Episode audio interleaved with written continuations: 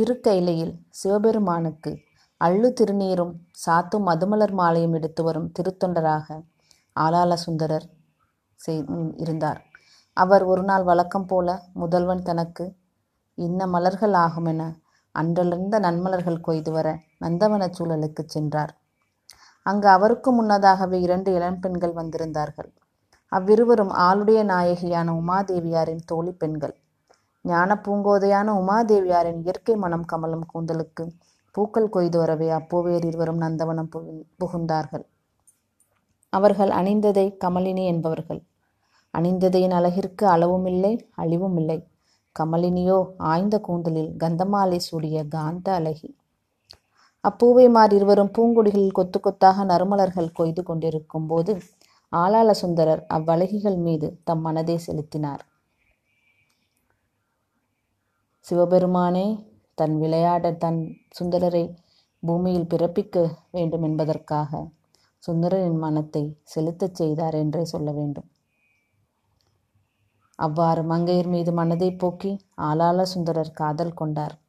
காதல் மங்கையரும் ஆளாள சுந்தரின் காட்சியையே தங்கள் கண்களில் கொண்டு மெய்மறந்து நின்றார்கள்.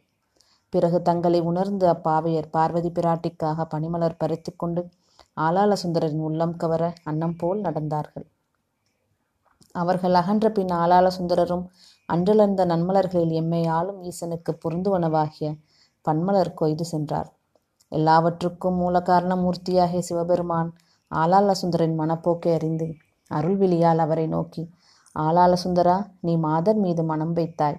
அதனால் நீ தென்னாட்டில் மானுடனாக பிறந்து அம்மெல்லிய மங்கையரோடு காதல் இன்பத்தில் கலந்திருந்து தாபம் தீர்ந்த பின்னர் மீண்டும் இங்கு வந்தனைவாயாக என்று கட்டளையிட்டார். மனப்போக்குதான் மனித பிறவிக்கு வித்து என்பதையும் உடல் நினைவுகளை உலகியலில் தான் அனுபவித்து தீர்த்து சுத்த பவனமாகிய திருக்கையிலைக்கு திரும்பி வர முடியும் என்பதையும் அதன் மூலம் உணர்த்தினார். அதை கேட்ட ஆளாள சுந்தரர் நடுநடுங்கி சிவனை கைகூப்பி தொழுது கலங்கி ஐயனே தங்கள் திவ்ய திருவடிகளை நீங்கிச் செல்லும் சிறுமையாளனாகிவிட்டேன். ஆயினும் மையல் மயமான மானுடனாய் பிறந்து நான் மயங்கும்போது அடியேனை தடுத்தாட்கொண்டு அருணை அருள் புரிய வேண்டும் என்று வேண்டிக் கொண்டார். கருணை பெருங்கடலான சிவபெருமான் அந்த வேண்டுகோளுக்கு இறங்கி அவ்வாறே ஆகுக என்று அருள் புரிந்தார். பின்னர் ஆண்டவன் அருளிய வண்ணமே தென்னாட்டில் அணிந்ததே கமலினி என்னும் இரு நங்கையரோடு நம்பி சுந்தரர் தோன்றி மானுடத் தோற்றத்தில் தங்கியிருந்து காதல் இன்பம் துய்த்து திருக்கையிலைக்கு எழுந்தருளிய காட்சியை பார்ப்போம்.